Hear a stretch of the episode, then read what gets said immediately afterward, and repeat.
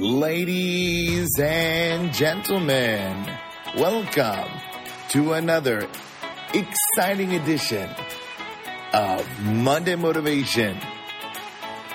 This is Rabbi Garfinkel of Project 613 here in Chicago on Tu B'Shvat. Yes, the exciting holiday of Tu B'Shvat that I know you are all excited to hear about.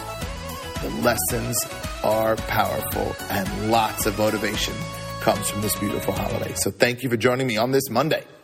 And so, yes, I know everyone had Tu marked on their calendars. Or even better, everyone has Jewish calendars on their fridge at home. And you knew that tonight, Sunday night, and Monday are Tu. Well, Tu is an incredible holiday, one of those unsung holidays. And I have to share with you a very funny tweet. Now, I can't take credit for this. It was actually really funny. Uh, brought to me by my good friend and colleague, Rabbi Yaakov Florence, and he brought a tweet from someone named Sidelock Holmes. I, it looks like Sherlock Holmes' little picture there. Anyway, he says, about Tu B'Shvat. It's really funny. Okay, ready? He says, We finally have a holiday where no one tried to kill us, and we celebrate by eating dried fruit. okay, so right, you know the joke, right? They tried to kill us.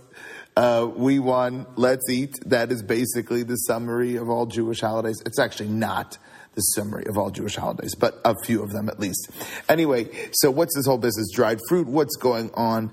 Tu B'Shvat, what is this holiday all about? Okay, so in the sources, actually in the Mishnah, uh, which is the integral, basic, fundamental work of the oral law, of which the Gemara, the Talmud, was the commentary upon that. And the Mishnah was codified in the year 200 by Rav Yehuda Hanasi, Rav Judah the Prince, who was the leader of the Jewish people and said, look, this oral Torah that has been given down to us from generation to generation for over a thousand years is going to get lost due to the political considerations and the Romans, etc., going on. So we need to write it down. They wrote it down in a very cryptic way that would guarantee there would be more discussion. So the oral law continues until this very day. So in that Mishnah, we talks about what is Tu B'Shvat. Tu B'Shvat is Rosh Hashana Le'ilanos. It is the beginning of the year, like the Rosh Hashanah that we know.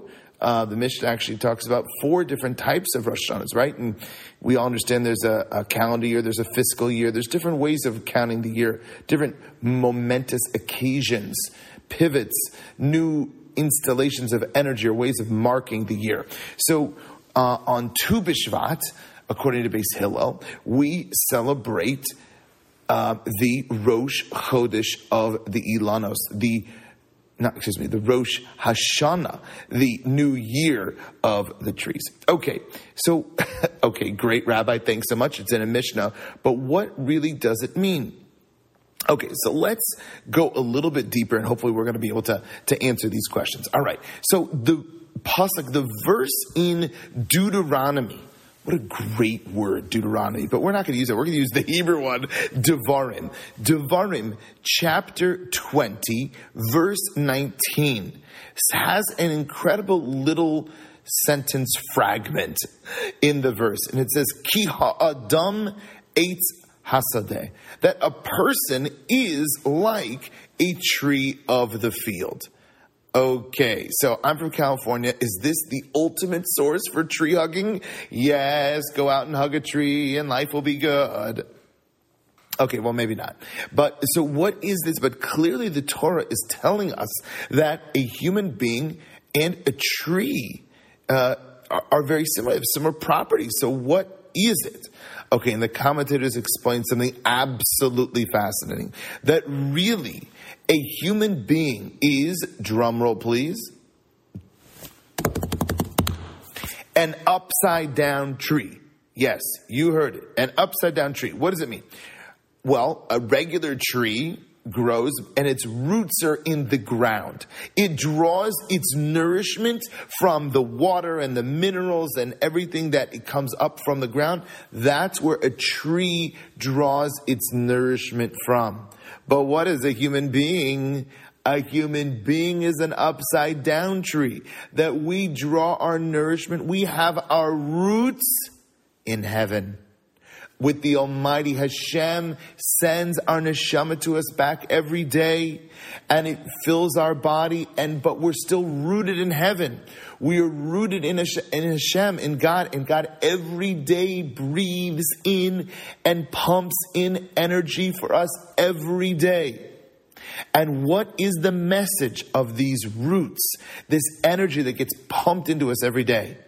Hashem is telling us, hey, guys, just like that tree grows from the nourishment that I'm giving it, that's your mission. Your mission is to use the divine intelligence and the energy and all of the gift of your neshama, of your soul that I'm renewing every day that you nourish from heaven to grow, to grow, to be the best Jew that you can be. And, you know, it, actually, there are many ways to boil down what is our purpose in this world. Our purpose in this world is really all about growth, about developing the raw potential that Hashem gave us in terms of our character, in terms of who we are. And, you know, people get this when it comes to their career. Of course, I want to develop my career. I want to become the best person, you know, in terms of certain skill sets, if they're an athlete, if they're uh, uh, making business deals, whatever the scenario is, people get it it in the secular world. The goal is growth.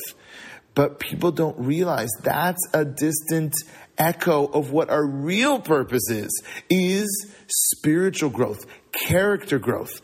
That whatever the Almighty notches us based on our nature and our nurture, we are supposed to develop from there. And by the way, people have different nature and nurture. People have different character traits that they're given with in terms of their personality, and people have different socioeconomic statuses. That's fine. Hashem made the world that way. But the question is, what are you going to do with it? What are we going to do with it? And that is the challenge of Tu B'Shvat, to make us realize that we are not slaves to ourselves. I can't tell you how many people I hear from, oh, you know, they're giving someone, you know, they're saying at a bar, bat mitzvah or something like that, or, oh, just stay as just the way you are. I like you just the way you are. Or, you know, at a birthday party, you know, just stay the way you are. That is the greatest curse ever. That is the worst possible curse you could give someone. Don't grow. Just be stuck in who you are. Now we know what they mean. You know, they, they really mean that you're, they're great the way they are, and that's wonderful. And obviously, I don't want to be the Grinch who stole the bar mitzvah blessing, but maybe we could change the la- language of we love the way you are. Keep growing and developing it to become even more of the great person that you can be. Now, I like to call this the Popeye syndrome, right? Popeye, I don't know, you know, thank God this podcast has people who are as uh, young as teenagers and as old as people in their I think even in their 80s, possibly even more listening to this. So uh, when I mentioned Popeye, who knows if people know who Popeye is? Popeye was a very famous cartoon, and he was famous for his statement, "I am what I am, and that's all what I am," which means I. Uh, basically, uh, the storyline was the same every time. That they, uh, he had a girlfriend, uh, Olive Oyl, who unfortunately he could never man up and actually asked to marry, his girlfriend. And this bad guy, Brutus, would come along and take uh, take Olive Oyl, and then Popeye, instead of working on his anger management, would pop a can of spinach open and down it, and his muscles get big, and he'd beat Brutus to a pulp. And this is literally every episode. Can you imagine this? This is the messaging that we're giving to our children, right? You know, just get angry, don't work on your control, self control, and just beat the pulp out of the other guy. Okay, so that's the Popeye syndrome. That is the anti Tu B'Shvat message. The message of Tu Is growth. I'm not stuck in where I am. I am not locked in to my former patterns. I can be someone new. You know, a bit of moment of personal reflection. You know, in many, actually a few decades ago when I became uh, observant uh, in terms of uh, becoming a Shomer Shabbos, an observant Torah Jew, you know, people would ask, what's the biggest change? And honestly, it wasn't any one particular mitzvah or not. It wasn't taking on Shabbos or keeping kosher or any of the other particular mitzvahs. It was this idea that a Jew needs to be constantly growing in every aspect of his or her life. The Torah demands that we grow. We can't just sit on our spiritual and emotional laurels. We don't settle for spiritual mediocrity. Judaism is not just checking the box of individual activities. It is the way we go through life. And that mindset change, that is a Tu mindset, mindset. That is a Jewish mindset. Okay, so now uh, let's dig in a little bit deeper in terms of what's going on on Tu B'Shvat itself. So the rabbis explain an amazing thing that the cycle of the tree is again similar and parallels the cycle of a human being. Now, I grew up in California. There's no seasons. There's just uh, hot and like not as hot with rain. okay, but when I came to Chicago, you really see the seasons. I've done podcasts about you know fall, autumn, leaves, etc. But what we're going to talk about now is that in the middle of the bitter cold winter, and boy oh boy, has it been cold in Chicago recently. Is what happens is the the tree goes into itself. It goes into a like a, almost like a hibernation. It's regenerating itself. So even on the outside, it looks bare. It looks scraggly and you know not very attractive but inside the engines are starting to percolate. And that's literally what happens on Tu B'Shvat. Tu is when the sap of the tree starts bursting forth starts coming back up again. It's left its internal processing mode to begin to go up in the tree and to start that process of beginning the budding of spring springtime. Now you could you can fool me in Chicago, right? Snow on the ground, ice on the ground, and these dark trees. But inside, inside, there are worlds that are happening, and boy, oh boy, that is exactly what is going on, or what should be going on within each and every one of us, even in the midst of a dark winter. Tu B'Shvat is that beacon of light that says you got to work on yourself in the winter. You got to like take all of this energy and work on yourself. And then the moment of starting to burst forth is coming. We're halfway. We're almost, well, we're beginning our second half of winter towards Pesach, towards Passover, which is springtime and buds and flowering. And there are so many times in our lives that we feel like we're down, that we're down and, and there's nothing to do about it. And we can't change it. No, no, no. Tu B'Shvat is that holiday that reminds us you have sap within you, you have neshama within you, and it's bursting forth, and you just need to tap into it. There is never any room for depression in Judaism. There are very, mo- very many moments that we could be sad and mourn, but mourning is not depression. And Tu B'Shvat in the smack dab in the middle of the winter in dark times is that beacon of hope that we can be better, that we do not give into depression, that we can be our best selves. And so what do we actually do on Tu B'Shvat? So the custom is, uh, like the joke we said at the beginning, the custom is actually to have a Tu B'Shvat Seder, like a Passover Seder almost. And the Hasidic rabbis have made a big deal of this because again, of the implications of what it means, the encouragement, the Monday motivation, the, mon- the motivation of what it means to grow as a Jew. And so to make blessings over fruit, dried fruit, non-dried fruit, regular fruit, and to appreciate this spiritual connection, this analogy of what a tree is. It's all about growth, and that's what we should be as well. And and life is sweet.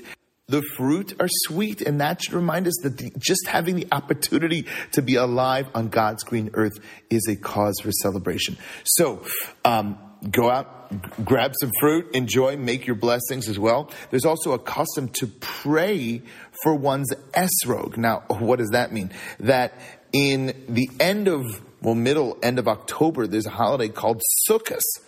And Sukkot, and one of the mitzvahs we do is to wave the four species. One of those species is this unbelievable lemon citrus like fruit, which is not a lemon. It's a much more expensive lemon.